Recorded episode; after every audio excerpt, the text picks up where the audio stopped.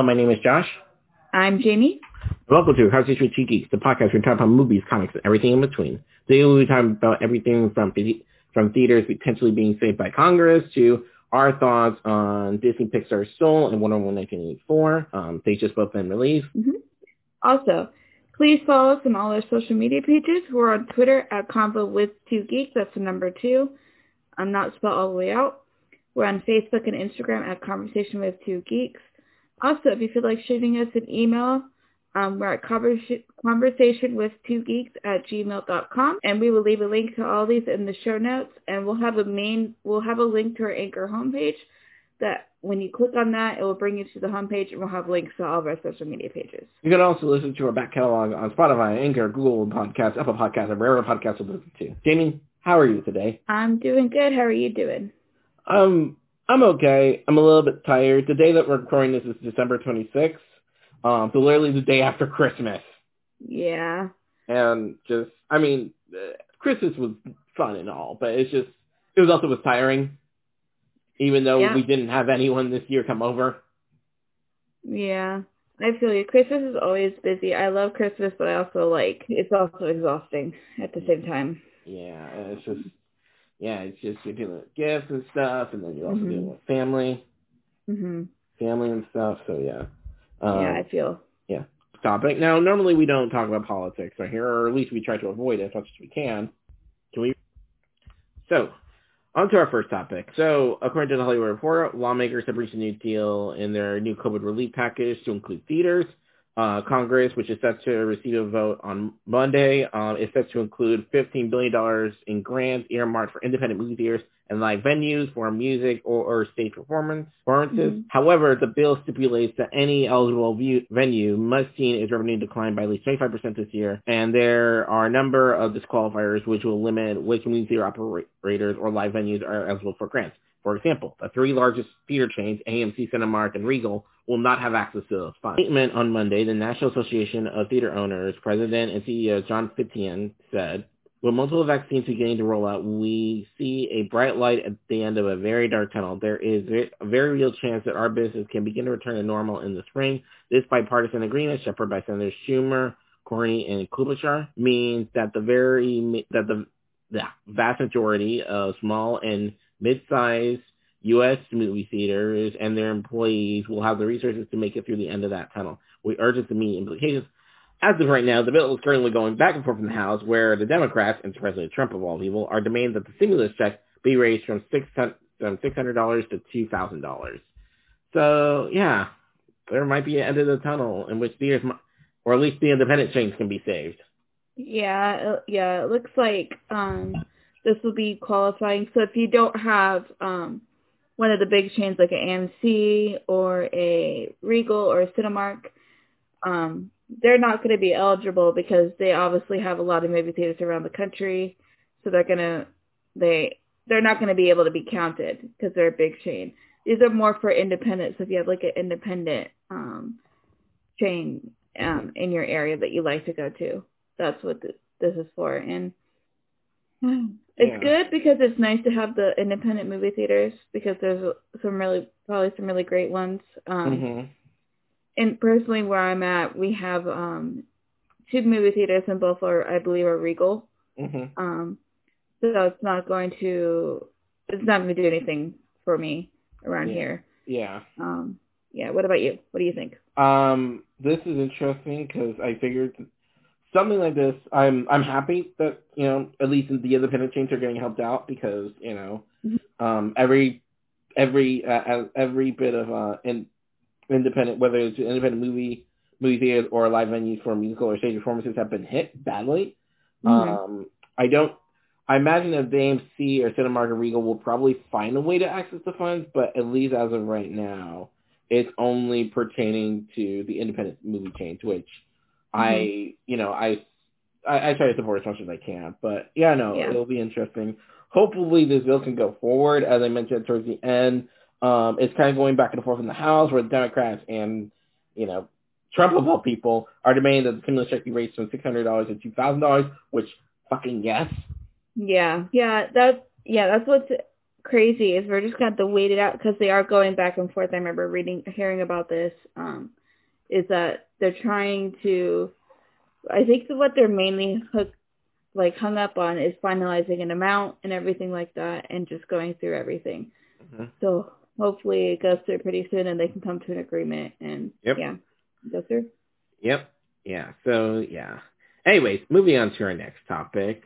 Well, uh, on Good Morning America, the Mandalorian series creator Jon Favreau cleared up any confusion with the status of the new Mandalorian spinoff series, uh, spinoff show, The Book of Boba Fett thing. We didn't want to spoil the surprise during the big Kathleen Kennedy announcement of all the shows during um, Investor Day earlier this month, so they let me keep this one a secret, Favreau said. So this is actually separate from The Mandalorian Season 3, but what we didn't say in the in, in that announcement is that the next show coming up, what Kath, Kathy described called the next chapter is going to be the Book of Boba Fett, and we go into production right after we go into production right after that on the Mandalorian. Back with the main character we all know and love, pretty soon following that, and immediately after Lucasfilm revealed on Twitter the title art with description saying the Book of Boba Fett, a new original series starring Temuera Morrison and Ming Na Wen, and executive produced by Jon Favreau, Dave Filoni, and Robert Rodriguez, who directed, I believe, the sixth episode, uh, season two, episode 6 mm-hmm. uh, is set within timeline of The Mandalorian. is coming to Disney Plus December 2021. So it looks like we're getting the Book of Boba Fett, and then next, and then December 2022 is Mandalorian season three. Oh, okay. So we're not. Oh wow, we're gonna have to wait a long time then. Yep. Okay. Wow. Yep. Um. You really think they'll push Mandalorian season three all the way to December 2022? Either that, or they push it to January 2022. Either way, it's coming out sometime in 2022. Yeah. Yeah, I agree with that. Yeah, that's interesting. So this this is going to be a whole new series, which is good. So we'll still get Mandalorian stuff because I know that's a big thing for a lot of people. So mm-hmm. yeah, I mean, this new show will be interesting. It'll be interesting to see what um, Boba Fett is up to after that end credit scene. Yeah, so. I wouldn't also be surprised if we actually if it goes over like the last five years. Mhm. So I'm I'm very I'm very curious to see how that all that's going to go down, and I, I wouldn't be surprised if we at least lead up to the events of Mandalorian season two, and where and where we ended up there. So I'm I'm very curious about this, and I'm mm-hmm. really excited. But yeah, me too.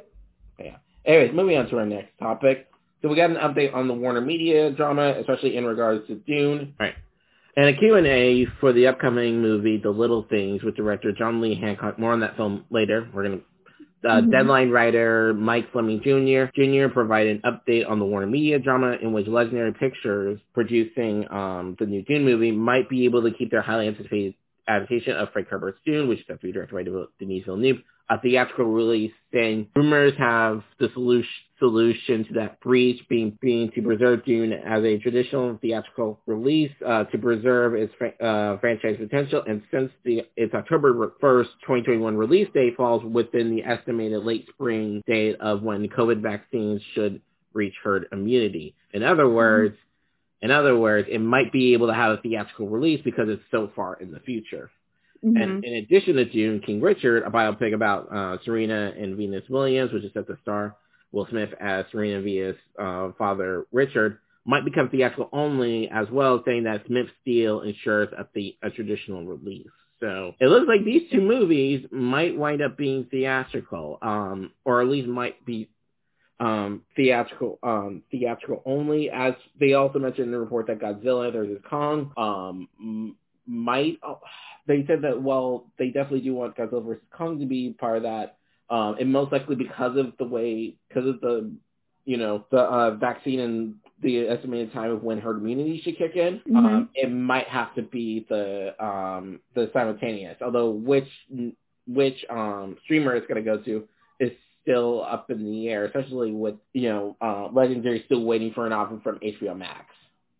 Yeah, yeah, it's very interesting. Um, hopefully, I agree that Dune, since it is being pushed so far, that makes a lot of sense that they have a plan in place if everything goes mm-hmm. according to plan. They can get it in theaters if all the vaccines and everything kick in enough mm-hmm. where people can go back. Um, and it's interesting that the King Richard movie um, might be a theatrical only because of Will Smith's contract. I find that mm-hmm. interesting.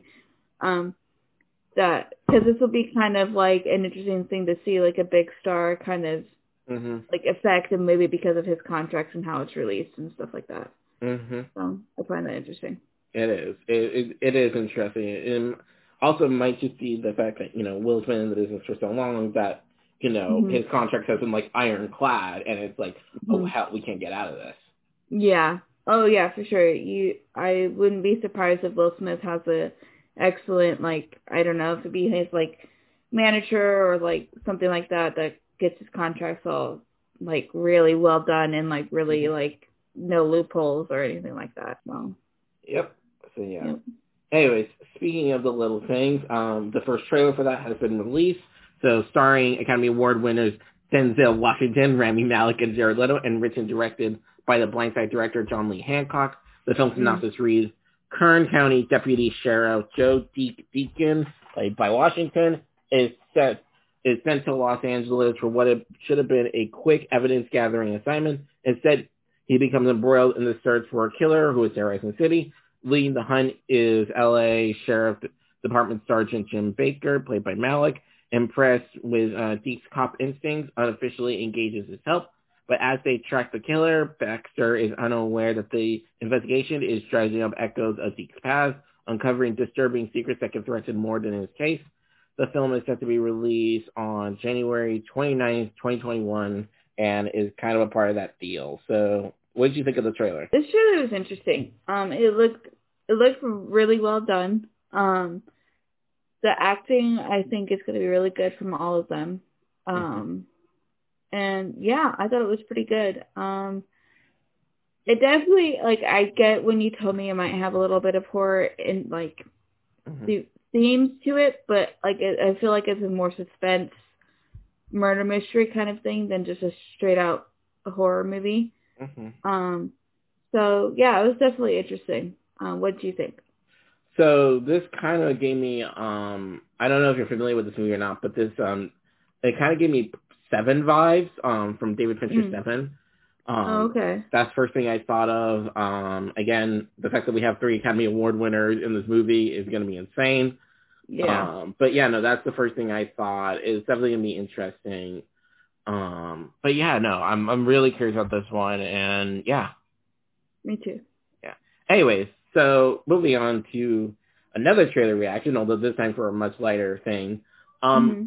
Jamie, I'm curious. Have you ever seen Coming to America? I was thinking about that when I was watching this trailer. I don't think I have. Um, I did really enjoy this trailer um, for Coming to America. I guess it's a sequel. Yeah. Um, yeah. So um, for those that aren't uh, aren't familiar with it, um, Coming to America is the sequel to Coming to America, which was directed by John Landis and had Eddie Murphy. Uh, this was back during his heyday.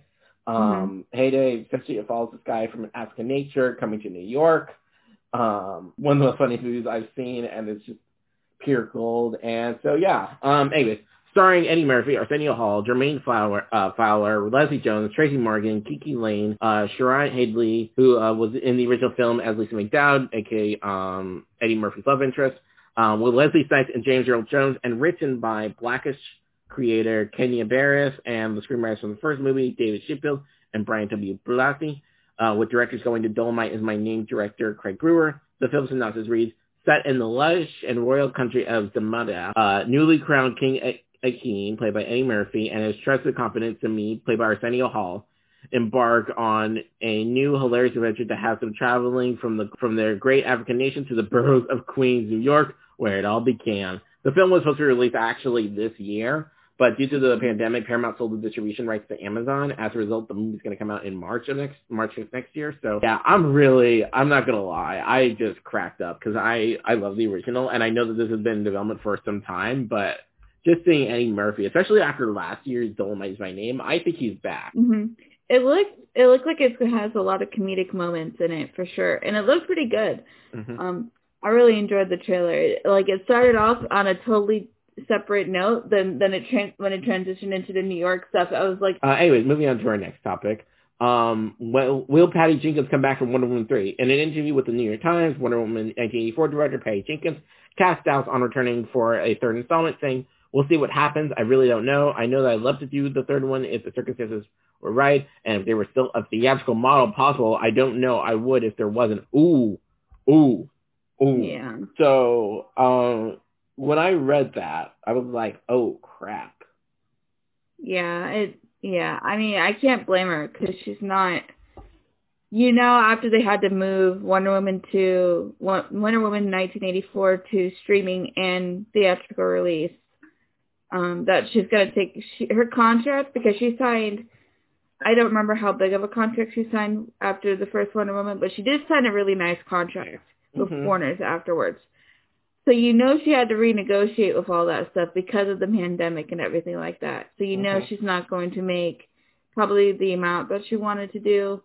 Mhm. And these movies are a lot of work. So Mhm. you know she's going to want to be compensated and everything like that. And also like we'll talk about Woman, Wonder Woman 1984 later, but I don't know if there's like room for another one.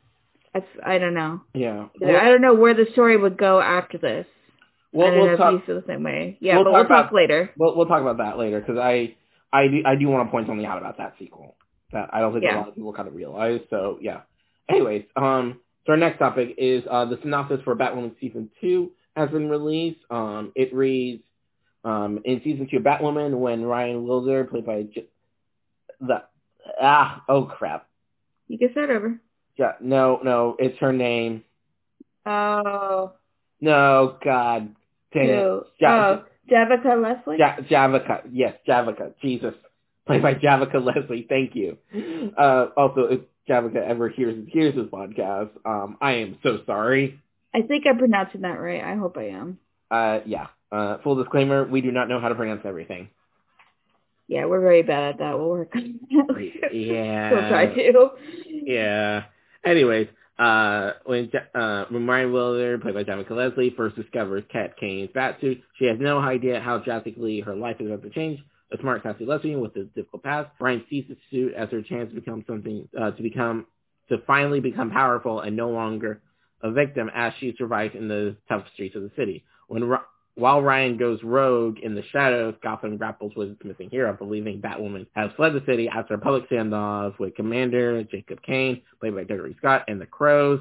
But Kate Kane's disappearance has hit the heart of home, where Jacob, Sophie, played by Meagan Tandy, Luke, played by Camille Johnson, Mary, played by Nicole Kane, and even Alice, played by Rachel Scar- Scarsden, Scarsden, um, each struggle with devastating news in their own way. Meanwhile, the False Face Society tightens grip on Gotham.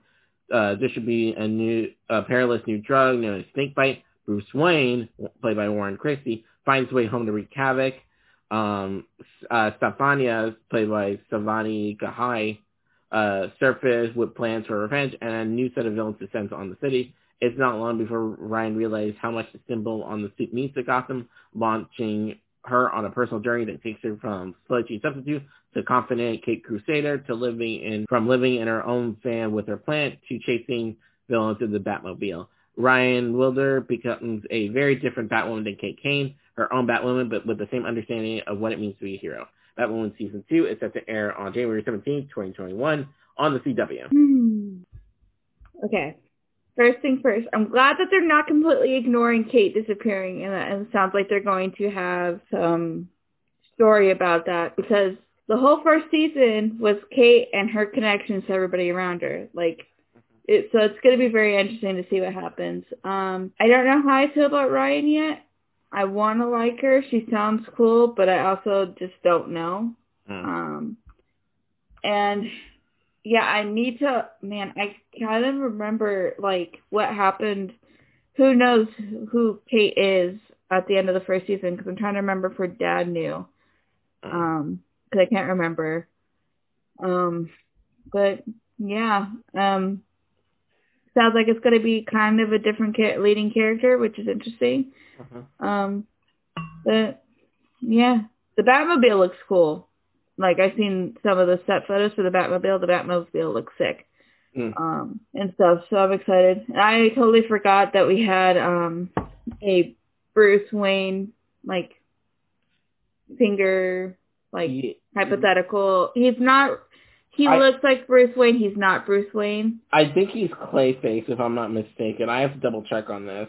He's not. I don't think he's Clayface. I think he he has face swapped, but he's not like Clay Clayface as far as I can remember. Is it Scarecrow then? Because I'm trying to figure out which Batman. Scarecrow is Scarecrow is in the second season. Um, I remember hearing that about that, but um, it's from the first season. Like so, Oh, basically, and, I, I know who it is. I, I looked I looked it up real quick, and it's Hush. That's what it is. Yeah, Thomas Thomas Hush. Elliott. Um, Mhm. Hush. I forgot. Uh, there's a lot I don't remember about the show, but um, from the first season, unfortunately. But yeah, um, it's just gonna be interesting to see. Um, I think it's the first CW show to come back, so that's gonna be interesting. I'm Mhm. kind of excited for that. But yeah. Yeah. do you have any thoughts, or are you good? Um, I'm I'm good. I again I haven't seen much about Woman yet. Um, I probably will Mhm. get to it sometime in the future. I just have it's just I, I haven't really caught up with that much. So yeah. Yeah, I know. I feel. Yeah. Anyways, um, next topic. So I know you're not into horror, but Mhm. David um, David Gordon Green, who directed uh, Halloween 2018, is set to direct an Exorcist sequel. According to an exclusive from the publication The Observer, Blumhouse Production and Morgan Creek are developing a sequel to The Exorcist, while Halloween 2018 director David Gordon Green in talks to direct. It is not clear yet whether this will be his first directorial effort following the delayed uh, sequel Halloween Kills, which is set for October 21. For those that don't remember, uh, the original 1973 movie, which was directed by William Friedkin, starred Elizabeth Burstyn and Max von Sydow and followed the demonic possession of a 12-year-old girl. Um, probably one of the scariest movies, probably one of the scariest horror movies of all time. Um, if this is if this is true and if this is um official and if Gordon and Green does wind up coming to direct, I actually think that this would be really cool. I really liked what he did with um Halloween 2018, and I'm very curious to see how he progresses with um Halloween Kills. So I'm I'm all I'm all for that. I'm just very curious to see when this is going to take place. I I wouldn't be surprised if they pull off a Halloween a similar aspect to Halloween 2018 where only the first movie is in canon and then everything else after that is not in canon. And it Mm. would be interesting seeing um an older version of uh the 12 year old girl whose name I am trying to um Remember. Remember because um that was a just um what was her name again? Um yeah oh Regan. Yeah so in the movie uh the 12 year old girl um aka Ellen Burstyn's um daughter is named Regan. I'm very curious uh, I I here's the thing. I wouldn't mind seeing an older Regan but the one difference is that they tried doing that in like 1980 with the um with the Exorcist 2 directed by John Boorman and it was such a bad movie that the executives like were like um when they were like you know trying to when they were like um kind of masquerading with the public and trying to go to a public screening uh they were uh the public discovered who they were and were like kicked out, and were like chased out of the theater Dang, that sucks. yeah That's and not good.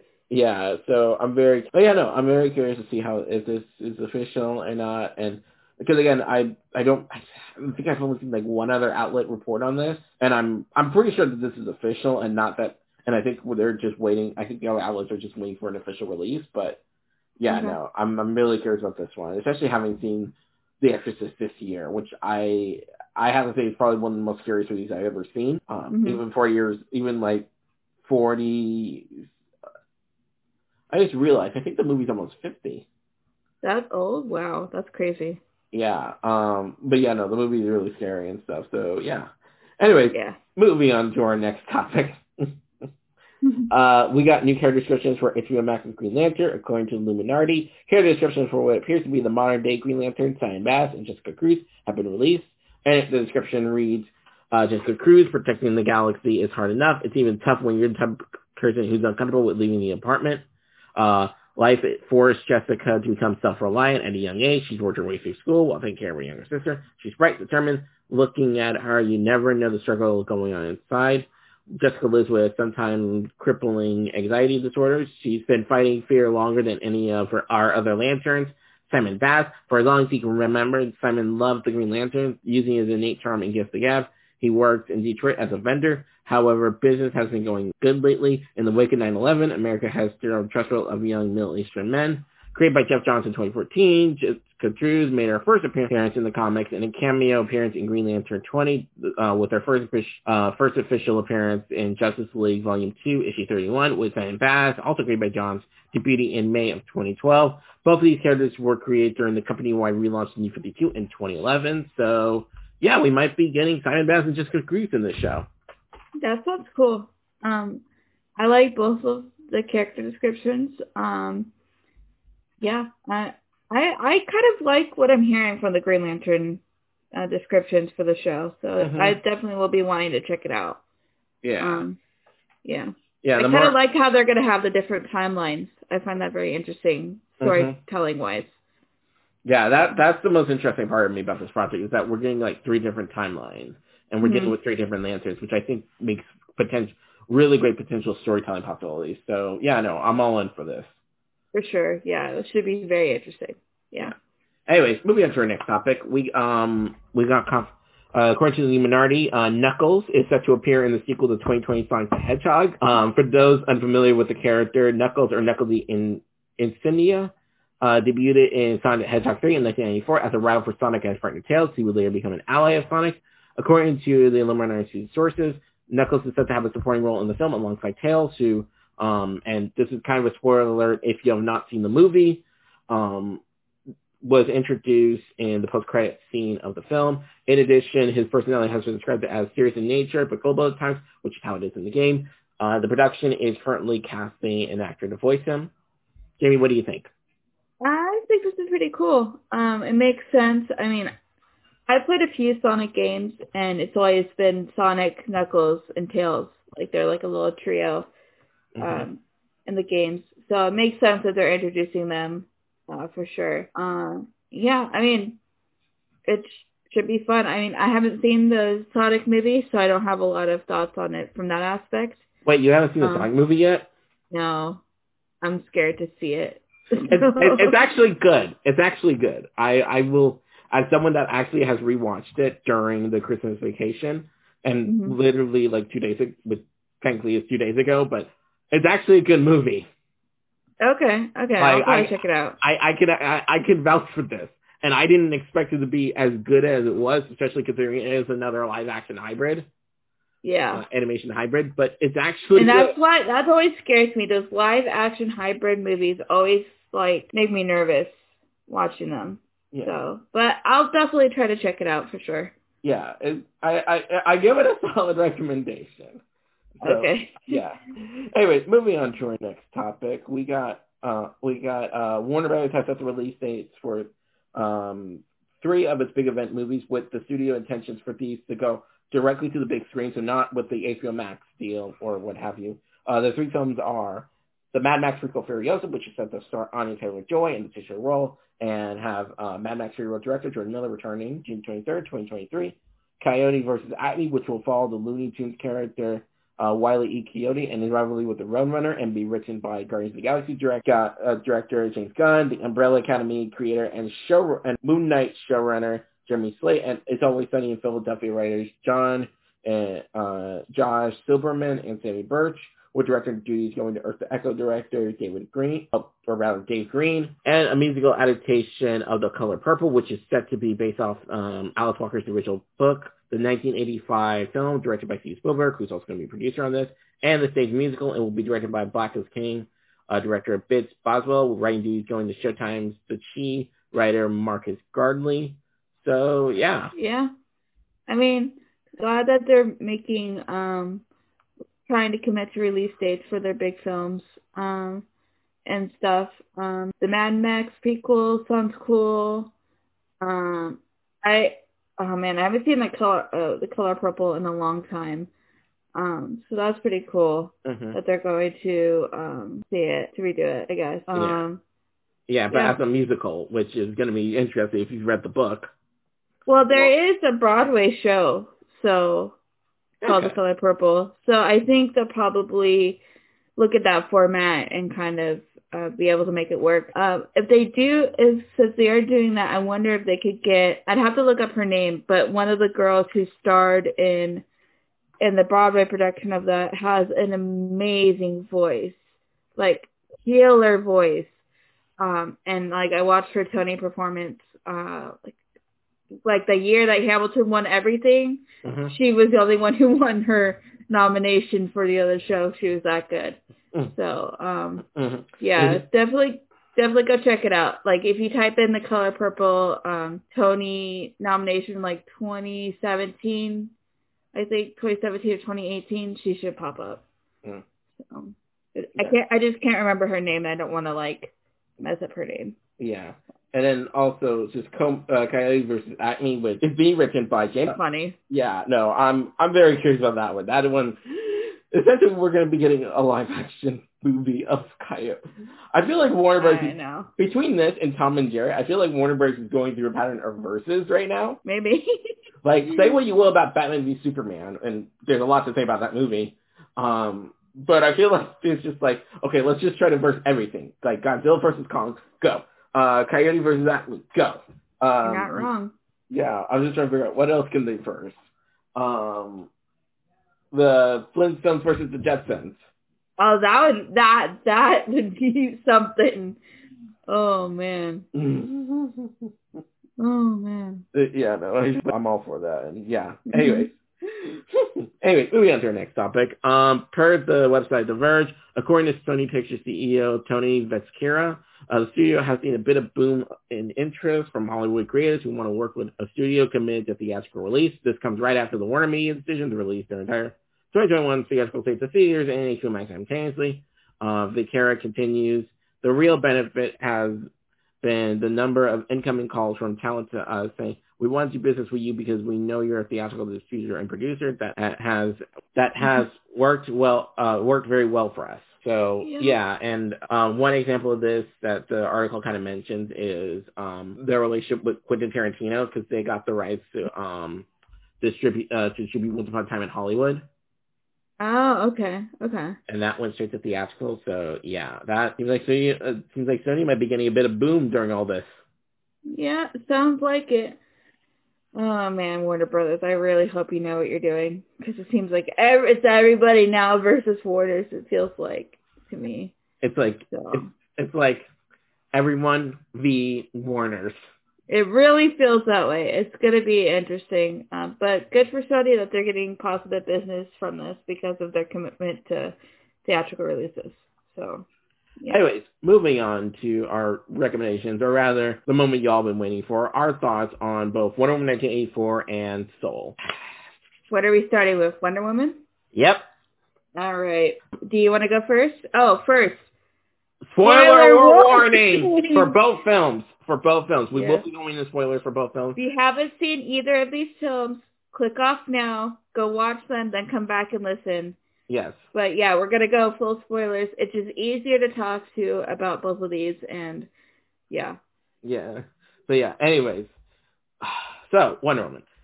I, for the most part, I like this one, but Mm-hmm. I will say I do personally prefer the first one. I did feel Mhm. um one of its downsides it did it kind of drag a bit, um, especially I with agree with that. it being a two and a half hour movie. Jesus Christ. hmm and I and also um also just side note, don't watch movies at like like close to min like close to like 3 a.m. because I wasn't because I I remember I think I put the movie on like either at 12 or 1 a.m. and I figured okay this is gonna take at least an hour at least two hours. I wasn't until about like 3:30. Yeah, it was a long movie. It had a runtime of like two and a half hours. I do agree that it did drag a bit. I felt like, for me, I didn't feel it in the middle. Well, I did a little bit in the middle, but I kind of felt it at the beginning. Yeah, like I felt like, I felt like they had an idea, and I feel like, I think my main problem is the crest of this movie relied heavily on that stone, that wishing stone hmm and I couldn't buy into that for some reason. Like um, I felt like it wasn't like I don't know. Like I felt like I couldn't like it didn't seem like it was legit because when we saw the trailers and we saw that um Steve was coming back, Mm-hmm. I was like, oh, he comes back because she literally finds a magical rock and wishes him to come back. Mhm. I'm like, I'm like, oh, okay, that's how this is going. I was like, I thought it was going to be a lot more complicated, um, and stuff. And this is no, not like the acting was really good. I thought Mhm. all the actors did a good job, oh yeah, but I yeah. felt like the writing was not good. Uh, uh, so on par with the first one. I'll say I think- like that. I think the first one, and also I do want to mention something. You, we kind of mentioned this earlier. This is a bit more of a standalone sequel. Like it, Yeah.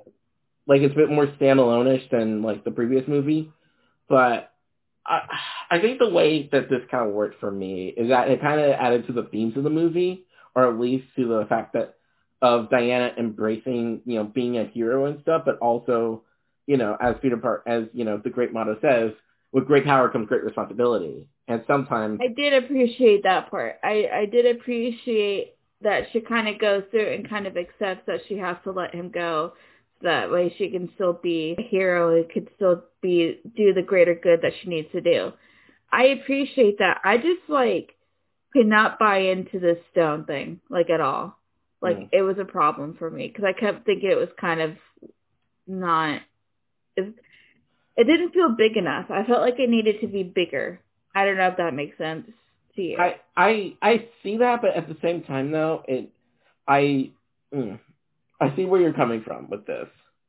Like the- I, I don't know how to explain it, but I felt like when I saw the trailer and saw I felt like it was gonna be a lot more complicated or a lot more something how Steve got came back and stuff and like how everything was going. Um but it really felt like it was just like a chase for this rock, this wishing rock or stone or whatever you want to call it. I don't know. I just couldn't I don't know. It was just Yeah, I I don't know. I think for me, because of how it applies to the themes of the movie, it kind of worked. But I see where Mhm. you're coming from. Um, also, speaking of the themes, um, I was surprised. Um, one thing I was kind of actually surprised about, and this is actually something that was kind of pointed out when I saw a review for the movie, is, and this was kind of more of a request on my end. I was kind of surprised at how much, because the movie's set in 1984, and you think 1984, we're going to hear music from 1984, we're going to get pop culture references. Surprisingly enough, Patty decides to tone that down. Like she was yeah, very, there really wasn't you had that one thing at the beginning, that little montage of everybody Mhm. of all the people getting ready and like a little bit of the outfits and the outside and like a little glimpse of the mall and stuff. But there really wasn't um as much like with season three of Stranger Things. It Yeah. was like right in your face, really cool. But this is still like you still have the mall and like that was and like you had Steve's outfit montage thing Mhm. where he was changing into different outfits Mhm. um, and stuff like that. But that was really like there wasn't really any pop. There's like a couple of pop culture references, but not really a lot. Yeah, you you Um, think yeah you. So I think if this was in the hands of another filmmaker, we would have had like another Stranger Things three situation where it Mhm. would have been indulgent. But surprisingly enough, Jenkins decided to, uh, to restrain that, and I do wonder if it's because of how oversaturated the '80s have become in popular culture. I mean that's definitely possibilities because like it really has sort of become like a really big thing for people to do um, Mhm. for film and TV. Yeah. Like a lot of filmmakers now really like to go to that era because it's been really because Stranger Things really like did it really well, hmm kind of. Yeah, So- it kind of kicked up in the door. Even though I would personally say, and this is my own opinion, um, you, you remember J.J. Abrams' Super 8, right? Yes, yeah. I oh my gosh, I haven't seen that in forever. Yes, I remember that. That was Stranger Things before Stranger Things became popular, and that came out like a full blown. You're not wrong, and I haven't seen that movie in a hot second, but I do remember that. Yeah, that, it is that movie came out movie a full blown five years before Stranger Things. So if y'all want to, again, You're not wrong at all. Now that Yeah. you say that. Yeah, no, I just, I, I just want to, I just, I find that funny, but then also I feel like, so the real person for kicking open the door for the '80s, um, to be over, uh, to be used in a lot of popular culture, it actually goes back to J.J. Abrams. Yeah, you're. Yeah, yeah, that's true. Yeah. Anyways, uh, yeah. Also, another thing, another thing I do actually like is, um, again, we kind of mentioned this earlier, but the performances I really liked. Um, Pedro Pascal and Kristen Wiig um, as, were great, I thought, as Maxwell Lord and Cheetah. Um. Which, especially having seen Pedro in Mandalorian, kind of took me a second to kind of readjust. Also, and also, and you know, given the, also, I did not expect for him to have a kid. Yeah, I didn't. oh my gosh, I. But literally, me. I was watching it with my sister last night, and once I told her who it was, I told her that's Mando. She's like, "Oh, really?" Mhm. And she goes, "I was like, yeah." She's like, "Oh, that's why I recognize his voice." I'm like, "Yeah, that's him." Mhm. And so she's like, and so like when he was with the kid, we'd all be like, I'd just be like shaking my head. I'm like, Grogu. It's all I could think about is Mandalorian with the kid a little bit. Yeah, yeah, I know. I thought that was interesting. And one thing I actually do like is um the way that Diana defeats her, especially appealing through their humanity, or at least in Mhm. the case of Maxwell. Maxwell Lord, Yeah. appealing through their humanity, which is something we don't really see in a lot of superhero movies. Is the That's true. is the characters trying to appeal, the heroes trying to appeal to the villains through their humanity. In fact, we kind of saw it throughout the movie. Like whenever Yeah. Diana, Diana takes down a person, like she does so like very swiftly and just like you know without like you know causing too much damage and stuff, but also like saving people. Which, by the way, and this is kind of a side note, Patty Jenkins needs to direct a super a Superman movie. Oh, she would do such a good job. She really would. Yeah. Like, oh my gosh, she would do such a good job because like hmm those moments of Diana in the sky and flying and stuff, like, yeah, I kept feeling like it was almost like a Kryptonian kind of esque like hmm flying scene, like montage of her in the air. Yeah, Yeah. I feel. This movie also, and we had some of this in actually the original, but this movie definitely gives up more of a Superman 78 vibe, Mm, mm-hmm. you know, to the original Superman, Yeah. the movie from, uh, from Richard Yeah. Donner. Yeah. Um, yeah, no, I definitely felt that. Also, I did like the action sequences, especially the opening, um, Mhm. which, by Oh, the way, yeah. for this and Soul, God, I really wish I saw, I saw both of these movies in IMAX. That opening scene in IMAX would have been so cool because it was such a interesting and really cool scene of all like the training and stuff or whatever, uh, the competition that they were doing. hmm that had such a cool vibe and like I said, these movies deserve to be in theaters, but the freaking COVID Yeah. made it very difficult. So Yeah, and also, although I will say this one thing, um, this kind of bugged me. I didn't like the fact that the opening credits were superimposed on that during all Mm. that. Like, I kind of wish we just we just got the sequels with no like opening credits yeah, I could understand that. Yeah, because I just I don't know I really dug it, and then also just like the um the aspect ratio kind of shifts into a letterbox format hmm like for most of the movie, and so yeah, I again. Oh, God. If you're able to see this in IMAX, I would actually strongly encourage. Well, if you're in a state where theaters are open and you socially distance and you wear masks, obviously, um, yeah, maybe encourage you to go see an IMAX. I don't know. Again, it's under your discretion. You make the Mhm. final decision, but I just, I don't know. I watched it on my flat screen TV, and it was fine on my flat screen TV, but I really actually wish I saw it on a bigger screen. yeah. It the the action scenes I think would have been really cool on the big screen. Yeah. Also, I really actually like Hans Zimmer's score. I've only been able to listen to a little bit on on um on the side. Although I will Mhm. say there is one moment, and I don't know. I don't know if this was temp music because um for those that don't know what temp music is, it's temporary music that kind of put in the movie in case like um as you know it's being composed and stuff. hmm There's one moment where they kind of, where Zimmer kind of rips off John Murphy's um, Sunshine um theme which mm. at the end of the movie there's like this like whole um at the end of like um the 2007 danny boyle movie sunshine have you seen that one Mm-mm. okay um there's kind of like this um it was you later used in other movies like for example i think kick-ass used it but um okay. it's like a dun, dun, dun dun dun dun dun. oh okay yeah it was used in this and i'm like okay does zimmer just rip off john murphy because I didn't see him credited or anything, and I don't know if that was intentional or not. I just, I don't know. There Maybe was, it was an accident. I, yeah, I, yeah, I don't know. I'm very also curious to see what they do with the third movie, which, again, as I mentioned before, these movies, it seems like these movies are very standalone. hmm But now that we're kind of in a, we're in a weird place, especially when this movie was supposed to come out versus where Mhm. we are now, where Yeah. we're kind of in a, I guess a multiverse world. I guess I don't know. I do you feel like, especially if they do with our movies, they should try to push it back into continuity and have it be more. I kind of feel.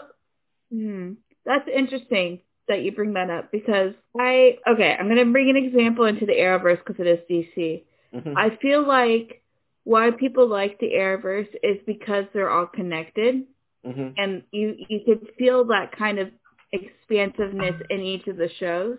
Mhm. And I feel like that is one of DC's biggest strengths is that multiverse, is that connectiveness. Mhm. Um, that's why we like Marvel. It's Mhm. like they're connected. Even though they have standalone movies, you still feel that. And I think maybe that is what that movie was missing for me, as I didn't feel um, a connectiveness to anything else, the, a build up to something. Um, I guess maybe, but yeah, I don't know. I feel like maybe they should, Mhm. but I I could totally understand that they're waiting to like kind of flesh out more stuff and what happens with um Aquaman 2 and all that kind of stuff and what they decide to do if And- they do another Superman and all that kind of stuff. Yeah, I definitely do. I definitely do theorize it's probably going to be set in the modern day. Like she's definitely going to be in the Out of Shadow. Also, side note. Hear anything? But But you're but yeah, no, I'm just I'm very curious to see what they're going to do with the third movie. Also, I dig dig I I dig that cameo at the I okay I both dig it, but yet I also I was a little bit underwhelmed. was that mid credit scene supposed to mean anything or was it just for fun? Because I I was wouldn't- confused. I wouldn't be surprised if it was just for fun.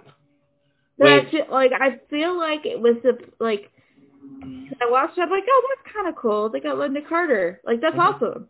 But I'm also like, what does this mean though? Like, does this mean something that we need to know, or is it just like for them just to have fun and to bring her in because she like to pay homage to Lynda? Yeah, Like I was just like trying.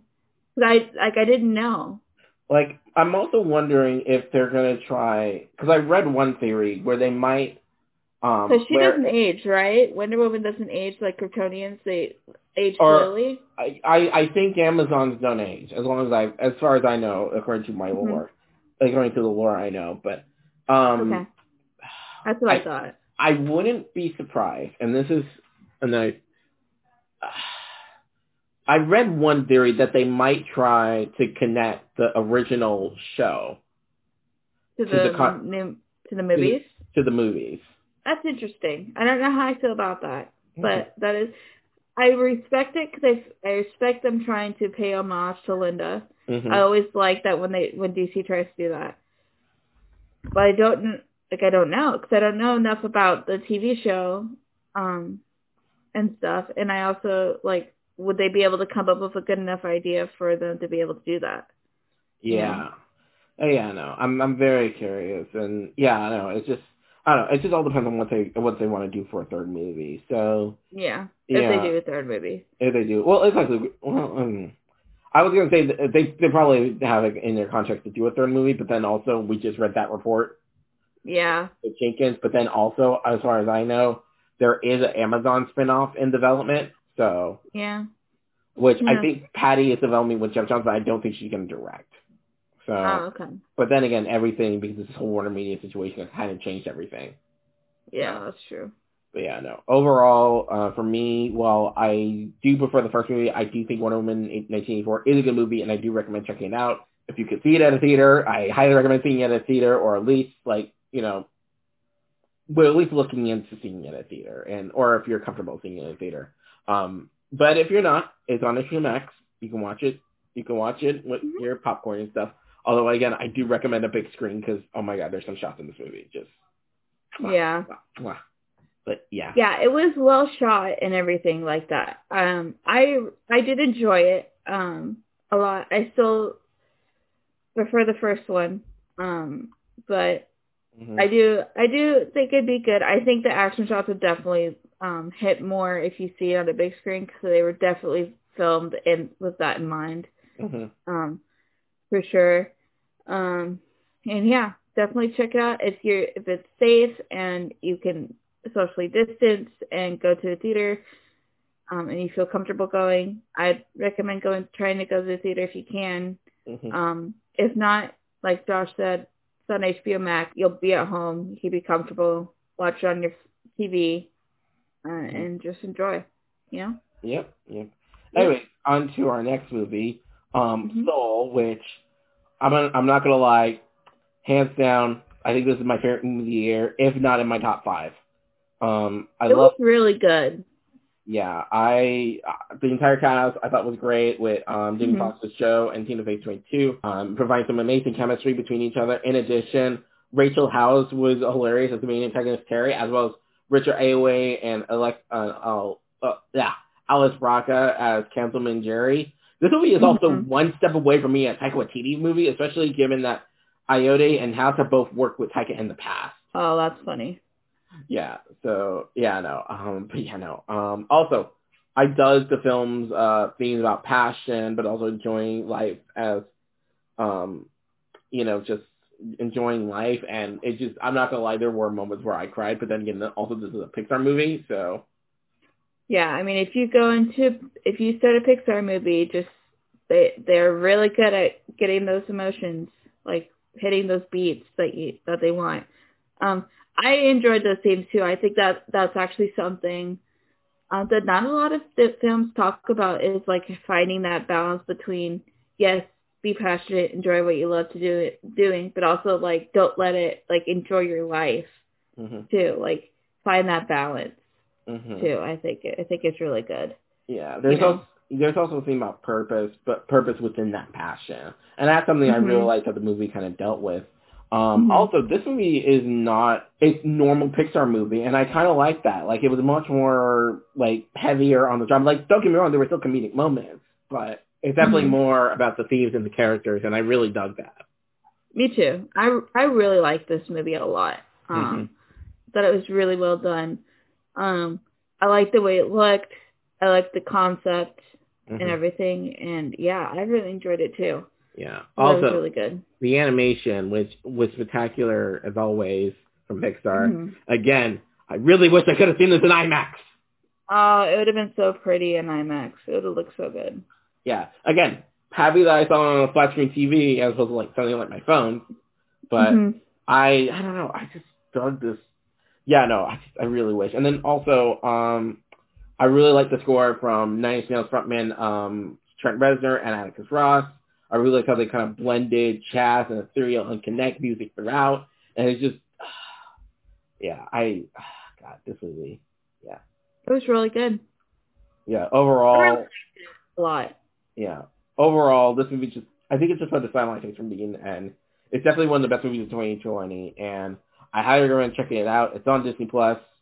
Mhm.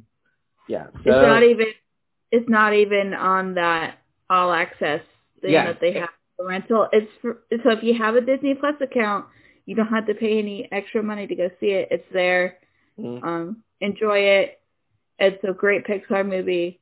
Mhm. Um, again, they know what they're doing at Pixar, and Mhm. so yeah, I it's really good. Yeah. Well, anyways, that does, about does Yeah. it for our episode for this week. Um, if you like, Yes, guys. Um, we're on all of we're on social media, so we're on Twitter at Convo with Two Geeks. We're on Facebook and Instagram at Conversation with Two Geeks. And if you feel like shooting us an email about anything we said in this episode or previous episodes, please email us back at conversationwithtwogeeks at gmail.com. And we will leave a link to our Anchor homepage that has all of these linked. All right, have a lovely uh, weekend, have a lovely um, holiday season, and we will see you next time. Bye bye. See you next time, guys. Bye.